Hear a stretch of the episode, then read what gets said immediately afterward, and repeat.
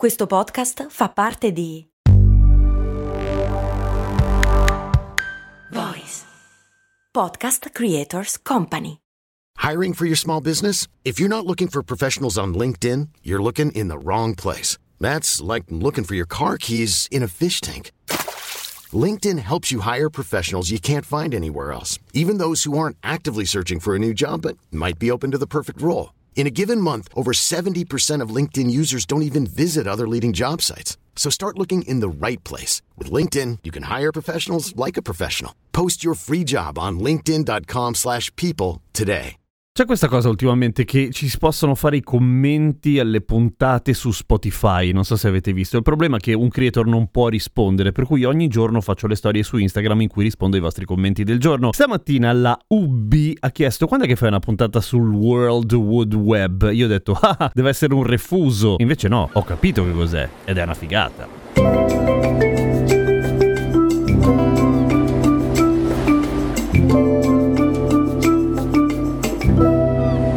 Ciao, sono Giampiero Kesten e questa è Cose Molto Umane, il podcast che ogni giorno ti insegna qualcosa, sette giorni su sette, tipo che cos'è e come funziona il World Wood Web, un nome molto figo e accattivante per quella che effettivamente è l'internet delle piante, ma vediamo un po' come funziona. Allora, non so se ve lo ricordate o l'avete visto, però insomma, nel film Avatar di James Cameron del 2009 c'era già l'internet delle piante e sembrava un'idea molto fica, ed era un'idea molto fica, solo che in realtà le piante lo fanno fanno davvero e questo è ancora più bello. Ma come comunicano fra di loro gli alberi? Allora, tenete conto che ci sono nel mondo circa 3 trilioni di piante, di, di alberoni, ecco. Più un numero praticamente infinito di piante, nel senso che ovviamente è incalcolabile. Ecco, le foreste o le piante che crescono vicine sono in comunicazione fra loro e non attraverso l'emissione di pollini e o composti chimici come si pensava ipotizzava, che è anche vero, eh, per carità, ma in un modo molto più figo figo attraverso dei cavi di fibra non ottica ma le ife del micelio, cioè funghi fondamentalmente. Allora, sapete che i funghi, cioè quelli che si mangiano oppure anche quelli che non si mangiano perché poi muori male ma che si vedono nel bosco, sono solamente il frutto, diciamo così, in realtà l'organo di riproduzione di un organismo molto più grande che non è visibile agli occhi semplicemente perché è sotterraneo, è composto da ife che sono questi fili sottilissimi, più sottili di un capello umano, che formano una rete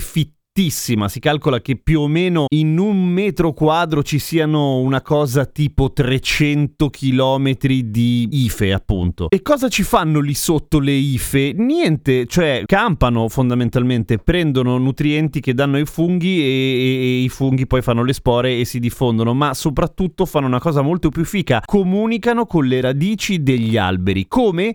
Infilandocisi dentro di base e fungono, fungo, davvero proprio canale canale di comunicazione, nel senso che intanto c'è un mutuo scambio, cioè le piante danno ai funghi quello che i funghi non riescono a produrre da soli perché non sono capaci di fotosintetizzare, quindi zuccheri. Le piante hanno un casino di zuccheri e possono darne via un pochino. In cambio i funghi, che non sono stronzi, non questi quantomeno, danno agli alberi una serie di elementi che agli alberi servono tantissimo, come ad esempio fosforo, azoto, zinco, rame, anche acqua o calcio, cose di questo tipo. Quindi appunto è un mutuo aiuto, ma non fanno solamente questo, le IFE in realtà servono davvero da canale di comunicazione fra piante e piante, nel senso che attraverso lo scambio di composti chimici naturalmente riescono a veicolare veri e propri messaggi fra un albero e un altro, ma non solamente della stessa specie peraltro. Per esempio, se un albero viene attaccato da un uh, agente patogeno, riesce ad avvisare le piante vicine non solamente appunto emettendo dei composti chimici, ma anche attraverso l'internet delle piante, cazzo, funziona così, in modo che le altre riescano a difendersi prima e attivare le difese immunitarie, che non sono sempre attive, se no sarebbe un dispendio energetico enorme, esattamente come noi per dire, prima di venire attaccate e quindi con maggiori possibilità di sopravvivenza. Ed è una figata. Ma non solo, si passano i nutrienti. La scienziata Suzanne Simard, che fu la prima a ipotizzare e in effetti poi a dimostrare questa cosa, tra l'altro con un metodo fichissimo, cioè contaminando tra virgolette degli alberi con degli isotopi del carbonio radioattivi in modo che poi riusciva a seguire le piante che prendevano quegli isotopi isotopi a capire che se li passavano a molti metri di distanza, ecco, ha scoperto che ci sono nelle foreste degli schemi che si ripetono abbastanza classici, cioè c'è un albero madre, detto anche hub tree, che è quello che distribuisce agli altri i nutrienti e nel fare questo predilige i propri figli, cioè un albero madre, che si chiama madre al, al di là del sesso dell'albero voglio dire, passerà nutrienti a quelli che sono intorno a lei slash lui, ma in particolare ai propri figli quando sono ancora piccoli, che quindi non riescono ad esempio a raggiungere la luce del sole perché sono bassi, sono in ombra, gli passano lo zucchero per esempio, o l'acqua, facendo crescere non solamente tutti gli alberi intorno, ma in particolare la propria progenie. Però questo sbilanciamento non è poi così eccessivo. È interessante questa scoperta perché manda in vacca la teoria per cui tutti gli alberi competono fra di loro per raggiungere la posizione migliore e che siano in qualche modo uno contro l'altro nella lotta per i nutrienti e la luce. Non è affatto vero, si danno una mano anche fra specie diverse. Ad esempio, gli abeti, che sono ovviamente dei sempreverdi e riescono a fotosintetizzare tutto l'anno, passano nutrienti alle betulle, che invece perdono le foglie durante l'inverno, e le betulle allo stesso tempo passano nutrienti agli abeti quando questi ne hanno bisogno. Ancora di più, gli alberi morenti, quelli che stanno tirando il calzino in mezzo alla foresta, non è che vanno in decomposizione e basta. Prima di farlo, rilasciano tutti i nutrienti agli amici intorno. È una roba super poetica se ci fai caso. Quindi niente va sprecato, tutto viene riciclato e il ruolo dei funghi in questa cosa è